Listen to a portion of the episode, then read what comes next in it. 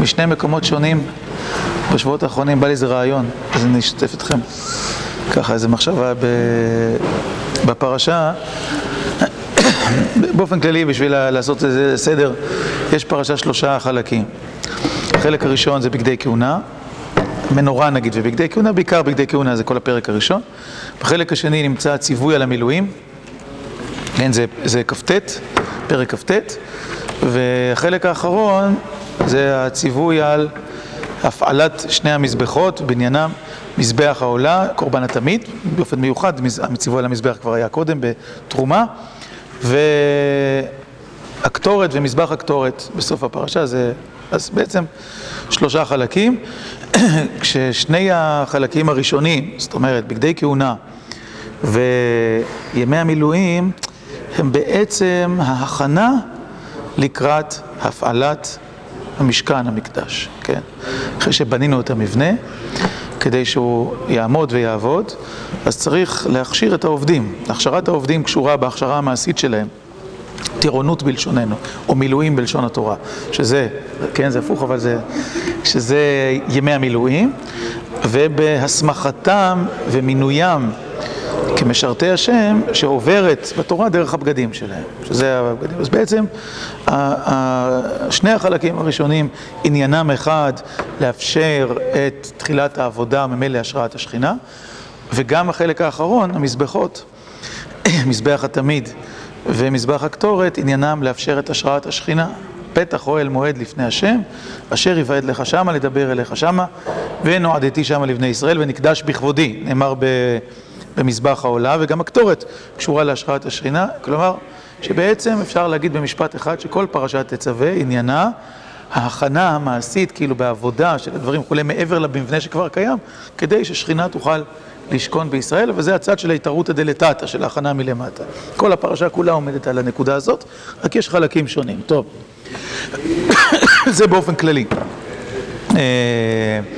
תרומה, מבנה, תצווה עבודה, הכנה להשראת שכינה. עכשיו נתייחס לחלק הראשון, או לחלק מהחלק הראשון, וזה עניין הבגדים. פעמיים נצטווינו, נצטווה משה רבינו, כשהוא מכין את בגדי כהן גדול, לכתוב את שמות בני ישראל. פעם אחת על האפוד, פעם שנייה על החושן. כן? בשני אופנים. על האפוד כתוב, נראה את זה בפנים, ועשו את האפוד בפסוק ו', כ"ח ו', עשו את האפוד זהב, תכלת וארגמן, תולעת שני ושש מושזר, מעשה חושב, שתי כתפות חוברות יהיה לו אל שני קצותיו וחובר. יש לו שתי כתפות, כן, ש...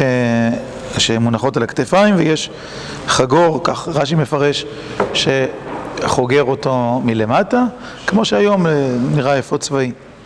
וחשב עפודתו אשר עליו כמעשה וממנו יהיה זהב, תכלת וארגמן, תולעת שני ושש מושזר, ואז כתוב כך, ולקחת את שתי אבני שוהם, כלומר צריך לקחת שני אבני שוהם, שתי אבני שוהם, ופיתחת עליהם שמות בני ישראל, כלומר צריך לחרות, לפתח, לחרות על האבנים את שמות בני ישראל על האבנים. ואיך זה צריך להיעשות? שישה משמותם על האבן האחד, ואת שמות השישה הנותרים על האבן השנית, כתולדותם, כלומר, הפסוק אומר לנו בדיוק איך צריך לעשות את זה, שישה על האבן האחד, שישה על האבן השנייה, וזה צריך להיות כתולדותם. מי שיכול להביא לי מסכת סוטה, צריך לחשוב על זה קודם, שכחתי. זה, כך זה צריך לעשות. עכשיו, מה לעשות עם האבנים האלה? התורה אומרת, ושמת את שתי האבנים על כתפות האפוד, אבני זיכרון לבני ישראל, כלומר, יש שתי כתפות, ושתי אבני השוהם צריכות להיות מונחות על כתפות האפוד, צריך לשזור אותם, לרקום אותם לכתפות האפוד. ונשא אהרון את שמותם לפני אדוני על שתי כתפיו לזיכרון.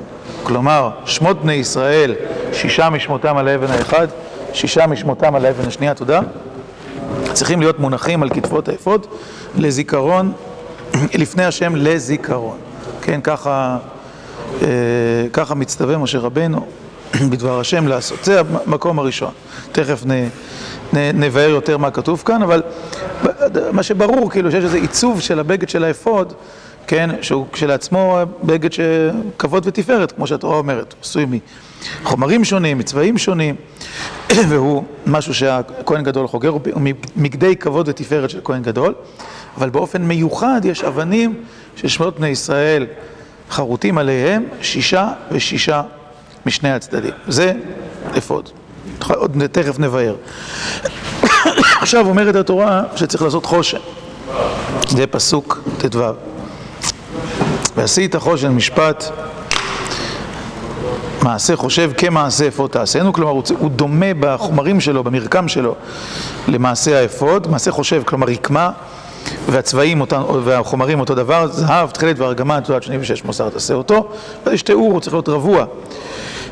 ובתוך החושן, כלומר עכשיו, שהוא, שהוא אה, רקמת בד שהיא מרובעת, רבוע תעשה, בתוך החושן הזה אה, ממלאים אותו באבנים, שוב, ששוזרים אותם, רוקמים אותם לתוך הבגד, והם 12 אבנים, שלושה, אה, ארבעה טורים, כל אחד שלוש אבנים. הטור הראשון, אודם פלדה וברקת הטור האחד. הטור השני, נופך ספיר ויהלום. הטור השלישי, לשם, שבו ואחלמה, והטור הרביעי, תרשיש שוהם וישפה.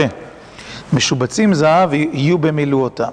כן, אז, אז צריך להניח אבנים ולרקום אותם על החושן שהוא בד מרובע. טוב, מה עושים איתו? מה, מה בדיוק עושים עם הבד הזה? אז כתוב ככה: והאבנים תהיינה על שמות בני ישראל, 12 על שמותם, פיתוחי חותם איש על שמו תהיינה לשני עשר שבט. אז גם כאן צריך uh, לחרות, לפתח פיתוחי חותם על האבנים. שוב, 12 שבט, בשונה מאבני השוהם שמונחים על כתפות האפוד, שם על כל אבן יש שישה משמותם. בחושן, כל אבן חורטים שם של שבט אחד, בסדר? ולדעת לדעת חז"ל גם שמות אברהם, יצחק ויעקב, כתובים שם וכולי, כדי שיהיו כל האותיות. נדבר על זה אחר כך, זה, הוסיפו את זה, לא, זה לא מפורש בכתוב. וכל אבן מונחת בטורים, שלושה, שלושה, שלושה, שלושה, שלושה. ואז כתוב כך, ועשית על החושן שרשות גבלות מעשה אבות זהב טהור, שרשראות מלשוננו, ועשית על החושן שתי טבעות זהב.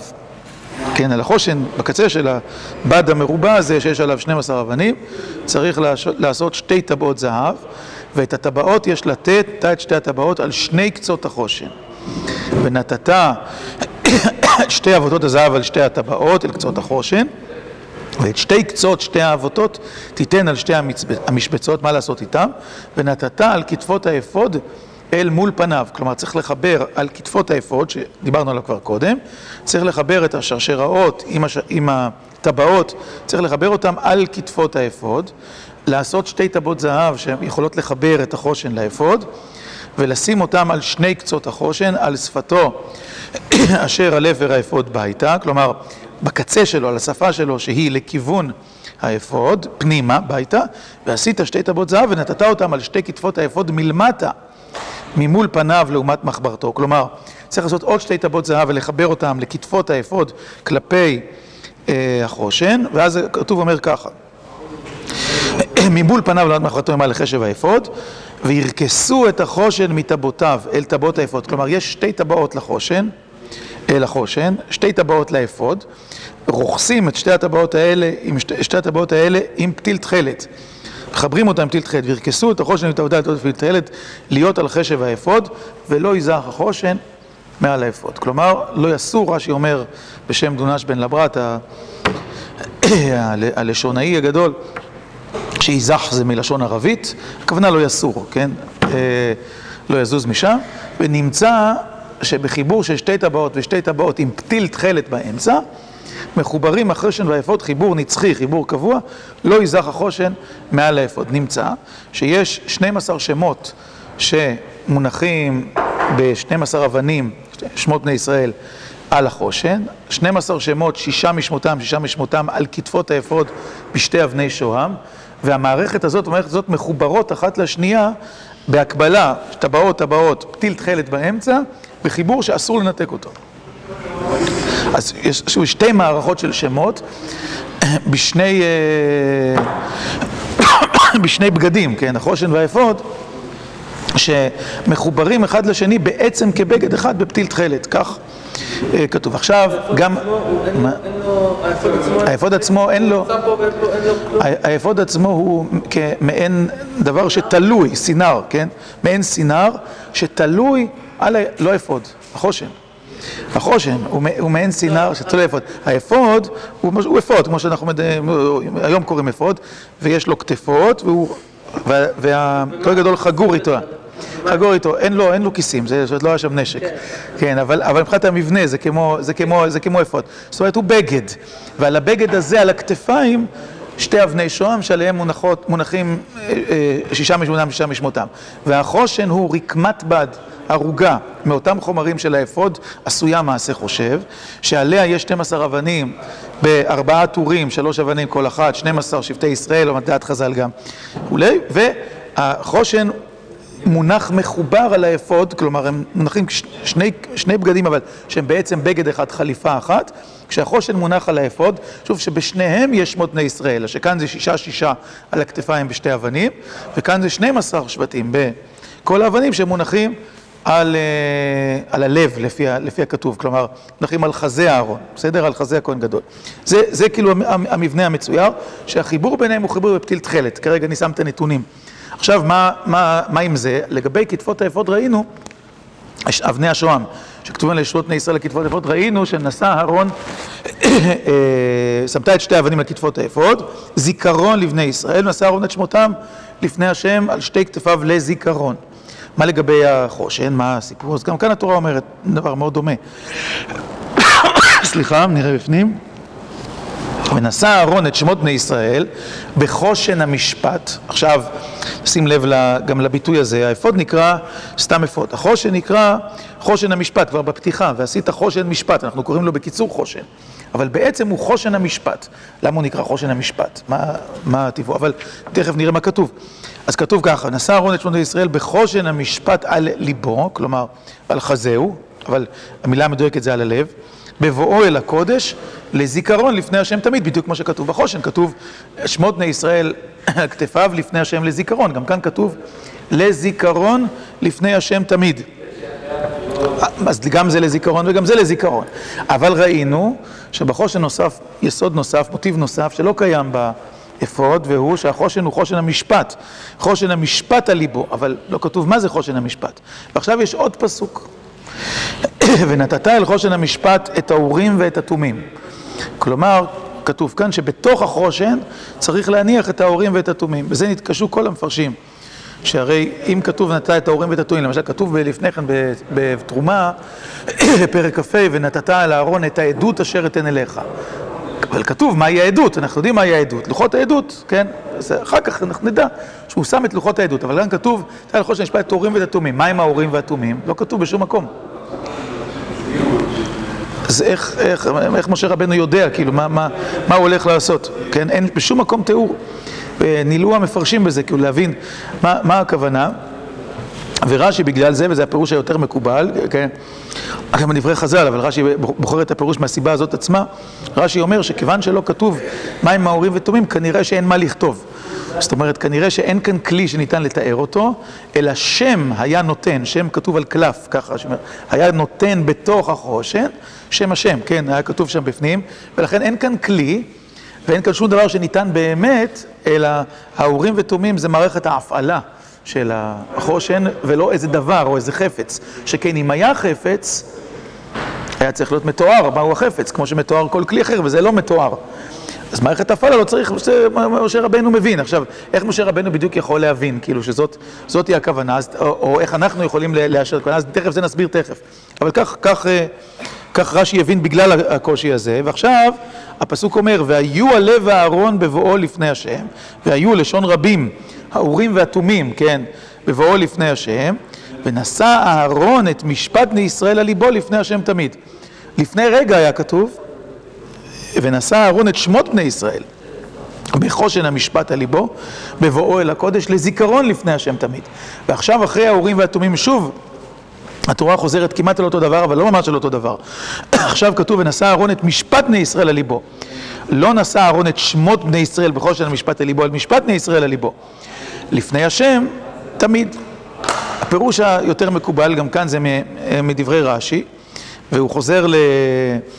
להיגיון של מה שאמרנו קודם, הוא שהפסוק האחרון מפרש את הראשון. כלומר, מה זה ונשא את משפט אהרון לפני השם תמיד? האורים והתומים הם הם משפט בני ישראל. ובפסוק האחרון זה כתוב במפורש, ונשא אהרון משפט בני ישראל ליבו לפני השם תמיד. ואיך האורים והתומים משפט בני ישראל, איפה אנחנו יודעים את זה? כתוב בפרשת פנחס, נדמה לי במדבר כ"ח. כשמצטווה אה, משה רבינו למנות את יהושע ושיהושע יעמוד לפני אלעזר הכהן, אז כתוב ושאל לו במשפט האורים לפני השם, כלומר שיהושע ישאל את אלעזר במשפט האורים לפני השם, אז שם כתוב מפורש משפט האורים אז כאן כתוב חושן המשפט, אבל באמת המשפט שייך לאורים, כמו הפסוק האחרון. נתן לחושן המשפט את האורים ואת התומים, אז לא שהחושן הוא משפט לפני האורים, אלא שהאורים הם אלה שהופכים אותו למשפט. ובאיזה מובן הם משפט? ששואלים את האורים מהו משפט השם, כלומר מה הפסק של הקדוש ברוך הוא, כן, לצאת למלחמה, לא לצאת למלחמה, לעשות או לא לעשות, ואז אלעזר משיב, על פיו יצאו ועל פיו יבואו, התלבט אבן עזרא בפסוק שמה, כתוב ושאל משפט ההורים לפני השם, על פיו יצאו ועל פיו יבואו, על פי של מי? על פי אלעזר או על פי האורים והתומים? לפי רש"י, על פיו האורים והתומים, שהם משפט בני ישראל, כלומר, המשפט של השם, כן, שהשם אומר מה המשפט, מה צריך להיות, ואז חושן המשפט הוא חושן המשפט בגלל האורים והתומים, ולכן כתוב בפסוק האחרון, ונשא הראש של ישראל על ליבו לפני השם תמיד. כלומר, לפי, לפי פירוש רש"י הזה, שבכל עת ובכל שעה יהיה זמין לתת את משפט השם. כשמי שפונים אליו בשאלה, שיוכל להגיד מהו משפט השם. לפי זה, באמת, העניין העיקרי שלפי פירושו של רש"י, ושוב, פירושו של רש"י נתמך אה, בפסוק מפורש במדבר, הוא לא, כן, הוא לא רק מדברי אגדה או מדרש, אלא ושאל לו משפט ההורים לפני השם כתוב, כן, לאור מה שפירשנו. לפי זה צריך לומר ששמות בני ישראל המונחים על, אה, על ליבו של אהרון וכתובים על החושן, מונחים שם בשביל משפט. בני ישראל. כן? כלומר, זה, זה בעצם תפקידם, מה שלא כל כך מובן במחשבה ראשונה. כן? זאת אומרת, הרי לפני כן כתוב שאהרון עושה את משפט בני ישראל ליבו לזיכרון לפני השם, נכון? זה הפסוק לפני כן. כתוב, נשא אהרון שמות בני ישראל לזיכרון לפני השם תמיד. אבל אנחנו מבינים שדווקא הכלי הזה הוא כלי של משפט בני ישראל. ומכאן...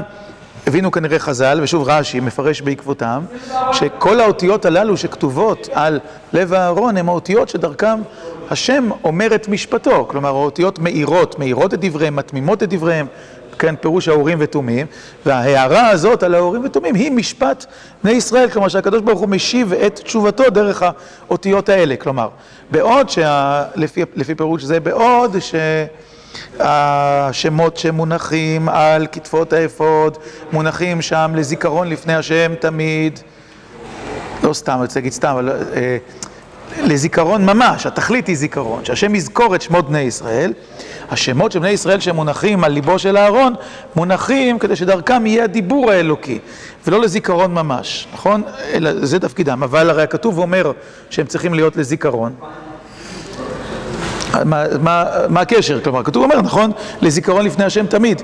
ואם האורים ותומים הם אה, משפט בני ישראל, כלומר שה, שהאותיות מונחות שם כדי שהאותיות יאירו וככה ידע אהרון, ידע אלעזר, ידע כהן גדול, לצרף את האותיות ולהגיד את משפט השם, אז הם לא נמצאים שם לזיכרון, נמצאים שם בשביל המשפט.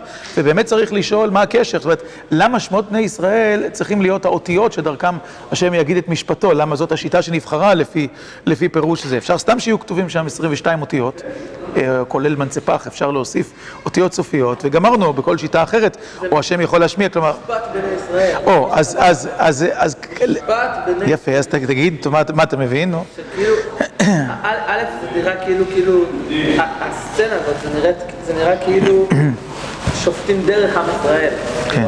יש איזה אור משפט שיוצא דרך עם ישראל, כאילו, יש איזשהו קשר חזק בין עם ישראל לבין א', הנשפטים, אבל אולי גם השופטים, אולי קשר לקדוש ברוך הוא, כאילו, שוב, לפחות, אה, אני חושב שגם זה נחקק ב... במחשבות שלנו כשהילדים שמענו את המדרש הזה, וזה כאילו סצנה מאוד חזקה, שוב, הקדוש ברוך הוא שופט דרך עם ישראל, לא יודע בדיוק... אז אני חושב ש...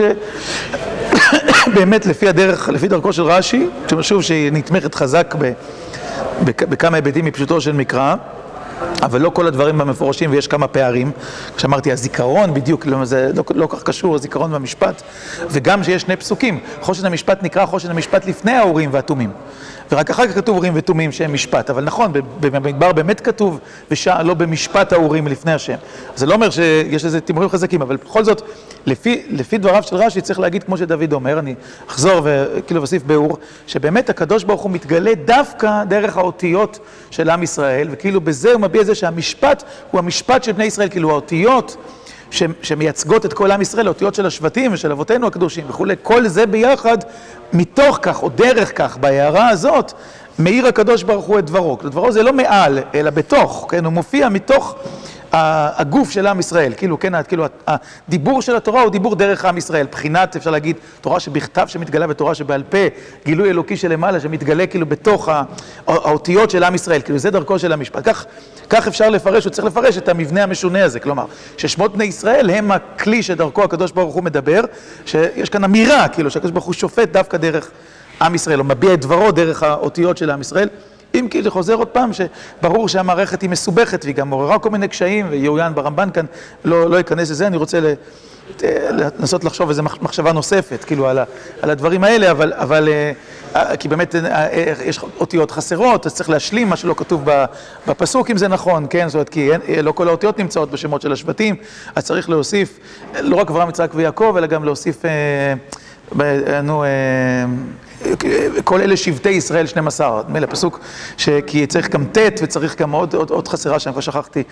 לא כל האותיות נמצאות, זאת אומרת, אז, יש כאן המון השלמות שצריך לעשות כדי שהפרויקט הזה יעבוד, וזה באמת לא דרך טבעית, כאילו שהשם מדבר דרך אותיות של השבטים, ואז האותיות מהירה כאן ומהירה כאן, יש מערכות אלקטרוניות פשוטות יותר, שכולנו יכול, מכירים, הם יכולים להמציא, בשביל שהקדוש ברוך הוא ידבר. אז, אז, אז, אז באמת הרעיון הוא עמוק מאוד, אני חושב שהוא יפה מאוד, עדיין כאילו ליבי... לא, לא מתיישב לגמרי, כי יש הרבה דברים שחסרים כאילו, כשמסתכלים בתוך הפסוקים. אז בואו ננסה להציע עוד הצעה בלי לזנוח את, ה, את המחשבה של רש"י, שיסודה חלק מדבריה בדברי חז"ל, ושוב היא עמוקה מאוד, היא אומרת דבר אני חושב עמוק, ואם יש לה גם פסוקים, בואו ננסה לחשוב עוד מחשבה על, ה, על, ה, על הדבר הזה. אני אתחיל ב... בכמה דברים שהם ככה נתונים בפסוקים שהם משמעותיים. דבר ראשון, ללימוד, פתיל תכלת מקשר בין החושן לבין האפוד. פתיל תכלת נמצא בשלוש מקומות ועוד מקום, כן, שאני חושב שהוא חשוב. אה, יש שלוש פתיל תכלת ואחד לולאות תכלת. אה, פתיל תכלת בציצית, זה ברור, כן? אה, פתיל תכלת שמונח על ראשו של אהרון ומחבר את הציץ למצנפת ועליו מונח הציץ, כן, קודש להשם. פתיל תכלת עליו מלמעלה, כתוב, אפשר לקרוא פסוקים עוד רגע, נו. אפשר לקחת כמה פסוקים קדימה. איפה זה, זה, זה, נו, איפה זה? ושמת אותו על פתיל תכלת ועל המצנפת, אותה מצנפת תהיה, נכון? כן, יש פתיל תכלת על, על ראשו של אהרון. פתיל תכלת שמחבר בין החושן לבין האפות, ועשית לולאות תכלת.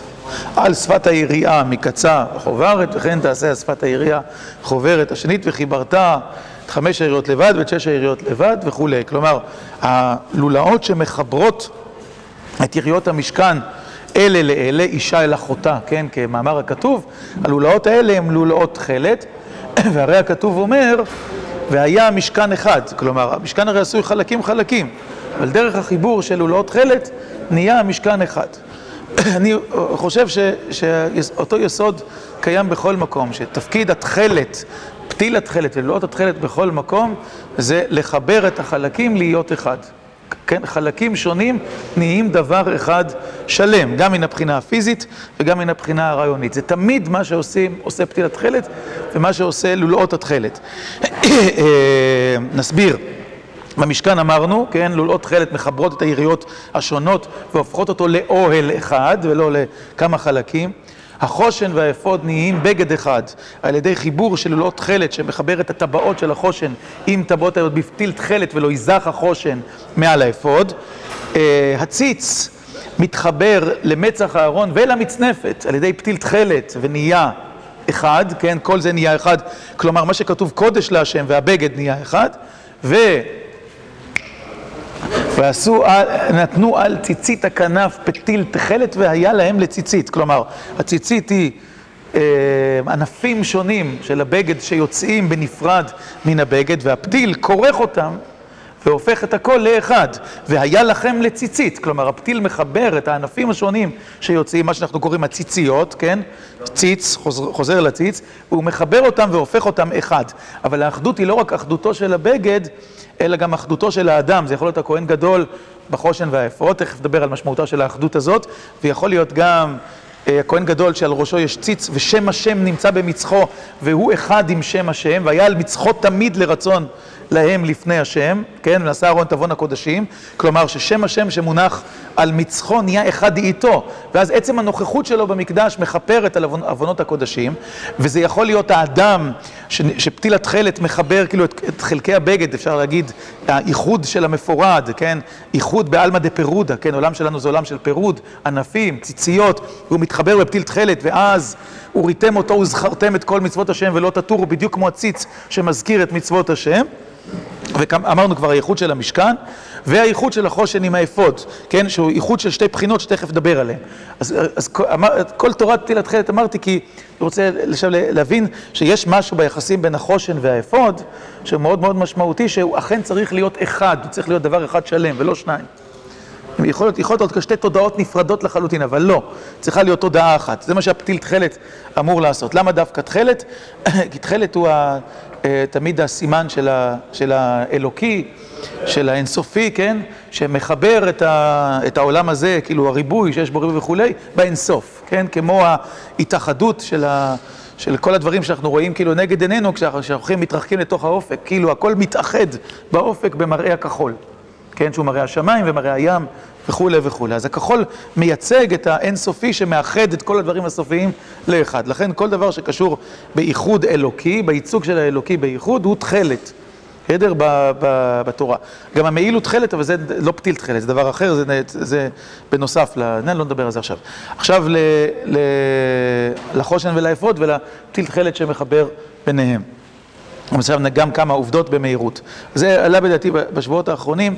יש שלושה מקומות שאנחנו מוצאים ממש את אותו מבנה כמו שיש בחושן, שישה משמותם על האבן האחד, ואת שמות השישה הנותרים על האבן השנית לתולדותם. זה פעם אחת. שישה ושישה, נו, תגידו אתם, עוד שני מקומות, אותו דבר בדיוק. והר עיבל? יפה. הר גריזים והר עיבל בדיוק אותו דבר. אנחנו מוצאים שישה שבטים עומדים במקום אחד, שישה שבטים עומדים במקום אחר, אני אקרא את זה, במקרה הזה אני לא רוצה לוותר על, על הקריאה. לא אז אומר דביר שזה לא לפי הסדר הזה, אבל אני אשאל אותו, מאיפה אתה יודע? אז אתה אומר, יפה מאוד, הפסוק אומר כתולדותם, כלומר לכאורה זה צריך להיות כתוב לפי סדר לידתם. רש"י, תקרא. לא, זה בסדר, לא, זה לא היסטוריה, תכף תראה, נו.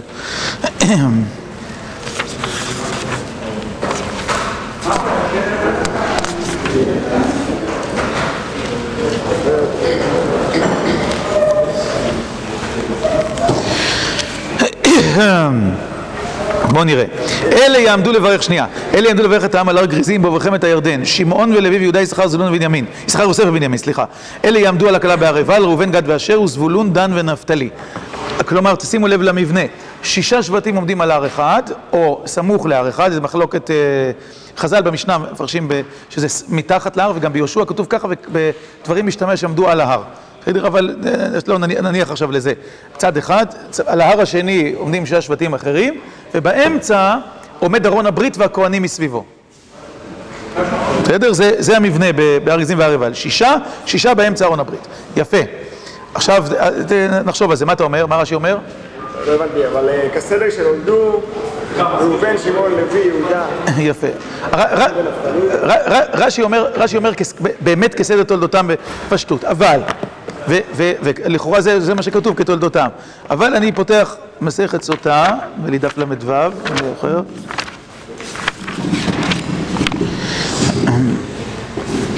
שישה שבטים עלו לראש הר גריזים, בציטוט מהמשנה. אומר רב כהנא, מהי החציו? ביהושע כתוב החציו על הר גריזים והחציו על הר עיבל. הוא שואל מהי החציו? מה זה חציו? אמר רב כהנא, כדרך שחלוקים כאן, כך חלוקים באבני אפוד.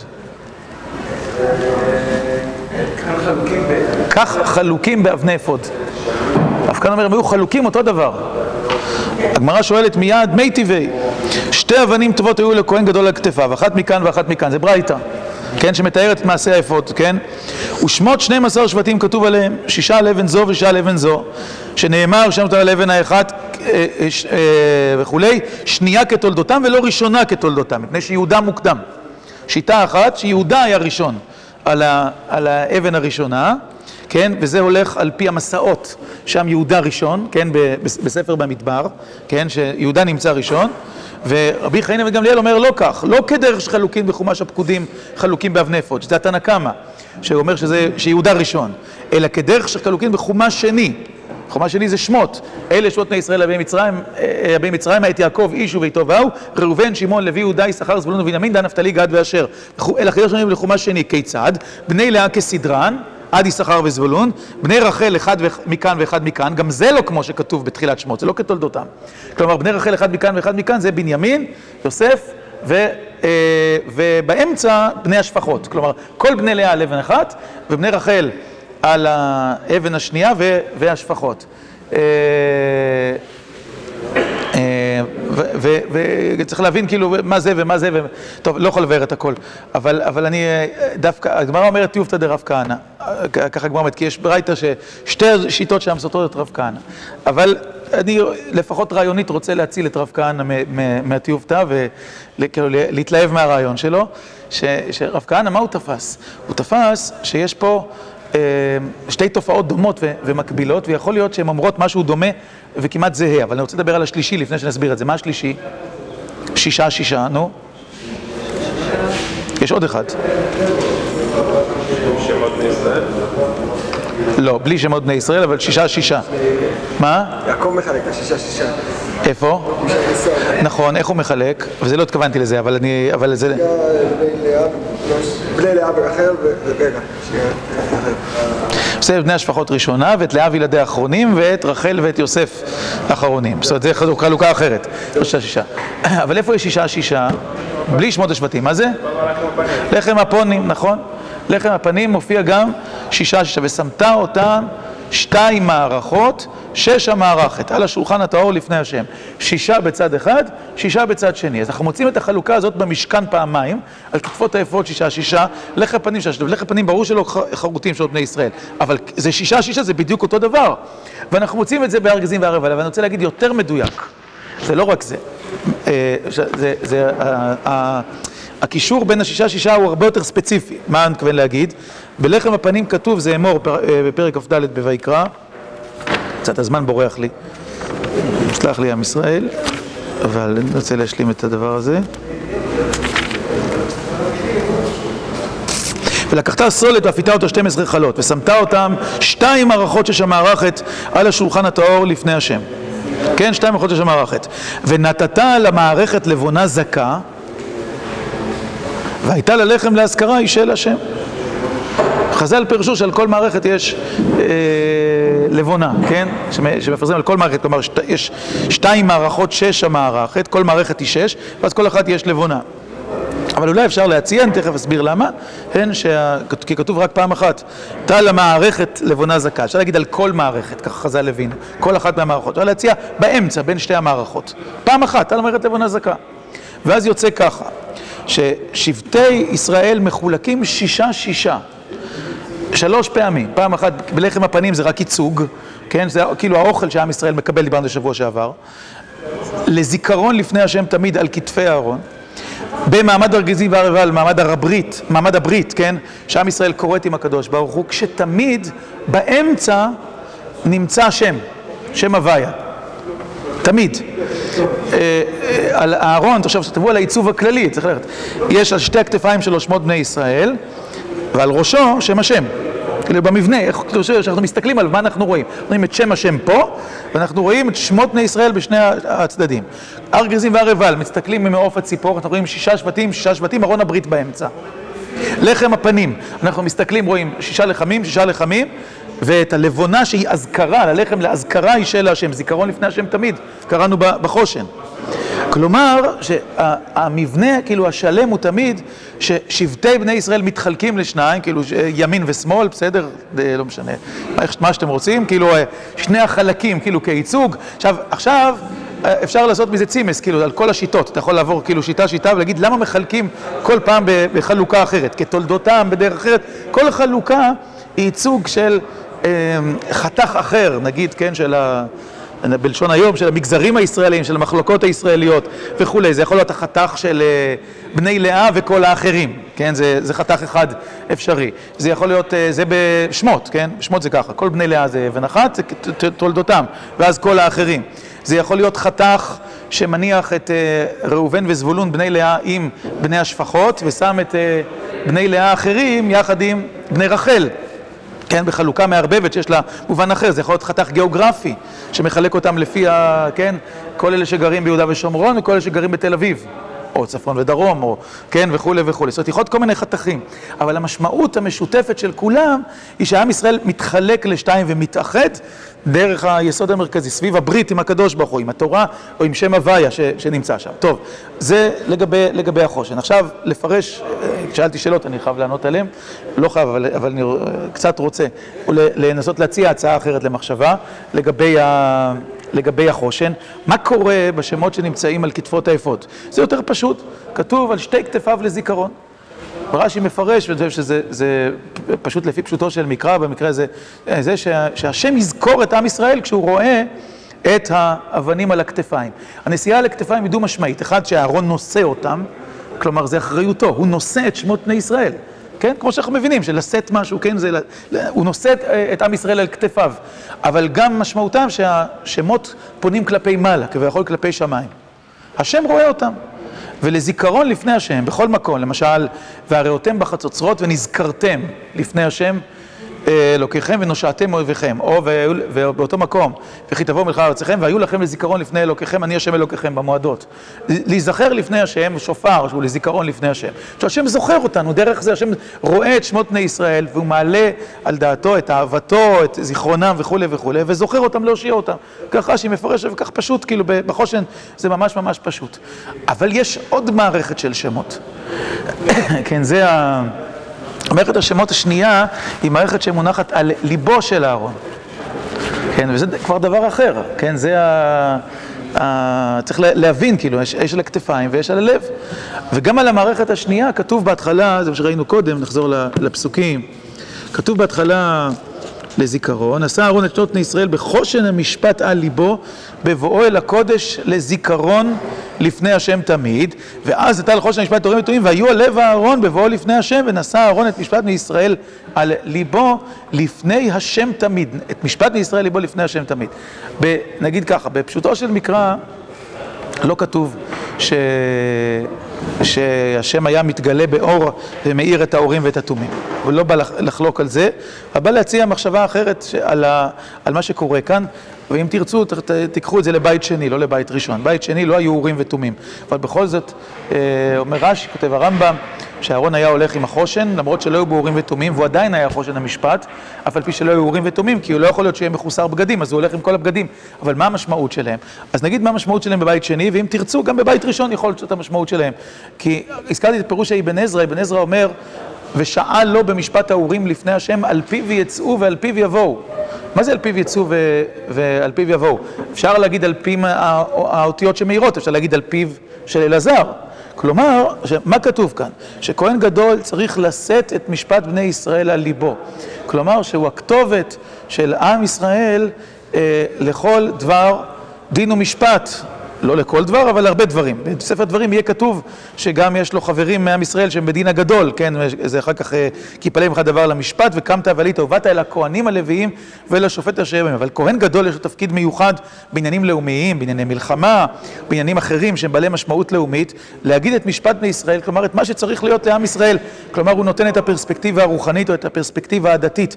למה הוא נושא את שמות בני ישראל על ליבו, ואולי כדברי רש"י גם את שם השם, כן, אין לי, אין לי הצעה אחרת למה זה אורים ותומים, כלומר ששם השם נמצא על ליבו, כי כדי לתת את משפט בני ישראל, כלומר להגיד מה, מה השם רוצה, הוא צריך שיהיו בדעתו שמות בני ישראל על ליבו, והלב תמיד בדימויים בכל המקרא כולו, נתן, לא נתן השם לכם לב לדעת, או בירמיהו, ייתן לך לעתיד לבוא, ייתן לך השם לב לדעת, או שלמה מבקש לב לשפוט את, את עמי ישראל. לשים משהו על הלב, או הלב, משמעותו לב לשפוט, לב לדעת, הלב יודע. לשים את חושן המשפט על ליבו, פירושו של דבר שהליבו של אהרון צריך להיות לב יודע משפט, הלב שלו יודע. לא, זה לא רק איזה מדיום של התגלות, אלא באמת הוא זה שצריך לתת את התשובה. אגב, גם לדעת הרמב"ן, שמפרש אורים ותומים כדברי חז"ל, שהשם מאיר את, ה, את הדברים, אז הוא אומר, אבל ההערה הזאת לא הייתה מספיקה, אלא הכהן גדול היה צריך לדעת לקרוא. כן, ככה הרבן אומר, כי האותיות היו מאירות באי סדר, והיה צריך לפרש אותן, והיה אפשר לקרוא אה, באור אחד ולקרוא באור שני, כלומר, כמו בדברי תורה שמתגלים בתורה שבעל פה, 70 פנים לתורה, אלו ואל דברי אלוהים חיים, גם באורים ותומים היה יכול להיות אלו ואל דברי אלוהים חיים. ולכן כדי שהכהן גדול יכוון לתשובה אחת אמיתית לפי רצון השם, הוא צריך לדעת לקרוא. אז גם אם האורים מאירים כדעת חז"ל, ורש"י וכולי, אז עדיין צריך שהכהן גדול יקרא, אבל אחת כמה וכמה, אם אנחנו מבינים ש, שבאמת משפט בני ישראל, הכוונה שהכהן גדול בעצמו צריך לענות למשפט בני ישראל, הוא צריך להגיד מהו רצון השם, ולשאול באורים ותומים זה לשאול את האדם שנושא הן את בני ישראל על ליבו, והן את שם השם על ליבו. גם זה נמצא בליבו וגם זה, הוא בבת אחת חושב מה רצון השם, אבל גם מה עם ישראל צריך, מה, כן, או מה עולה מתוך, רק שתי המחשבות האלה ביחד, מה יהיה נכון לפניו יתברך, ומה יהיה נכון ורצוי לפני עם ישראל, כן, ויענה ל... למצוקה שלו, לצרכים שלו, לישועה שלו וכולי וכולי. רק שתי המחשבות המאוחדות האלה גם יחד הן מחשבות שיכולות להוציא משפט אה, אמיתי, כן, לפני השם. ואם כך אני מבאר שחושן המשפט משמעותו שהשמות שמונחים על ליבו של אהרון הם בחינת הסייעתא דשמיא, שצריך אהרון כדי שית, שייתן לו השם, כדי שיענה את משפט השם באמת. לכן חושן המשפט נקרא חושן המשפט, כי בעצם מציאותם של האותיות על ליבו, יש כאילו אמירה לפני השם, הלב צריך לשפוט, הלב צריך לדעת. ושמות בני ישראל מונחים כדי שהשם יזכור אותם בבחינת משפט, לא בבחינת ישועה, הצלה, רחמים, זיכרון, שנאמר על המזבח, אלא בבחינה הזאת שמשפט בני ישראל, מה שעם ישראל צריך לעשות, מה שעם ישראל צריך לדעת בדבר אהרון הכהן ובדבר הכהן גדול, צריך להיות אמיתי ונכון. וגם זה לזיכרון לפני השם תמיד. אומרת התורה שהחושן והאפוד צריכים להיות מאוחדים באחדות גמורה בלתי נפרדת. כלומר, שהיסוד של שמות בני ישראל המונחים באחדות על הכתפיים לישועת השם ולזיכרונו מצד אחד, והיסוד של האחריות של עם ישראל עצמו על הפעולה לפי משפט השם, על עשיית רצון השם מצד שני המבוטא בחושן, כן? צריכים להיות מאוחדים לבלי הכר. כלומר, באפוד בא לידי ביטוי ישועת השם ורצונו שהוא זוכר את עם ישראל, וב... ובחושן בא לידי ביטוי המשפט שהוא האופן שבו אנחנו נענים לרצון השם לפי ביאור רש"י, דבר השם שיורד למטה והכהן שמפרש אותו מלמטה רמב"ן. ולפי הביאור שהצענו אולי אנחנו בעצמנו צריכים לנסות לכוון לרצון השם, שכוונה לרצון השם באופן שלם זה מה השם רוצה ומה נכון לעם ישראל, הייחוד בין שני היסודות האלה, וכך לעשות את רצון השם במשיעות, במציאות, על פיו יצאו ועל פיו יבואו, כלומר, על פי מה שאהרון הכהן מכוון לרצון השם, ובכך נמצאת ישועת השם, השם הנמצא במחנה, ומשפט השם המתגלה על ידי בני ישראל, בחינת תורה שבעל פה, שלמים ומאוחדים באיחוד אחד, לא יזרח החושן מעל האפוד. טוב. אבל בכל אופן ההורים מדברים את של השם. אין לי, אני לא יכול להגיד לזה שום דבר אחר, כן, אני לא ביארתי אחרת.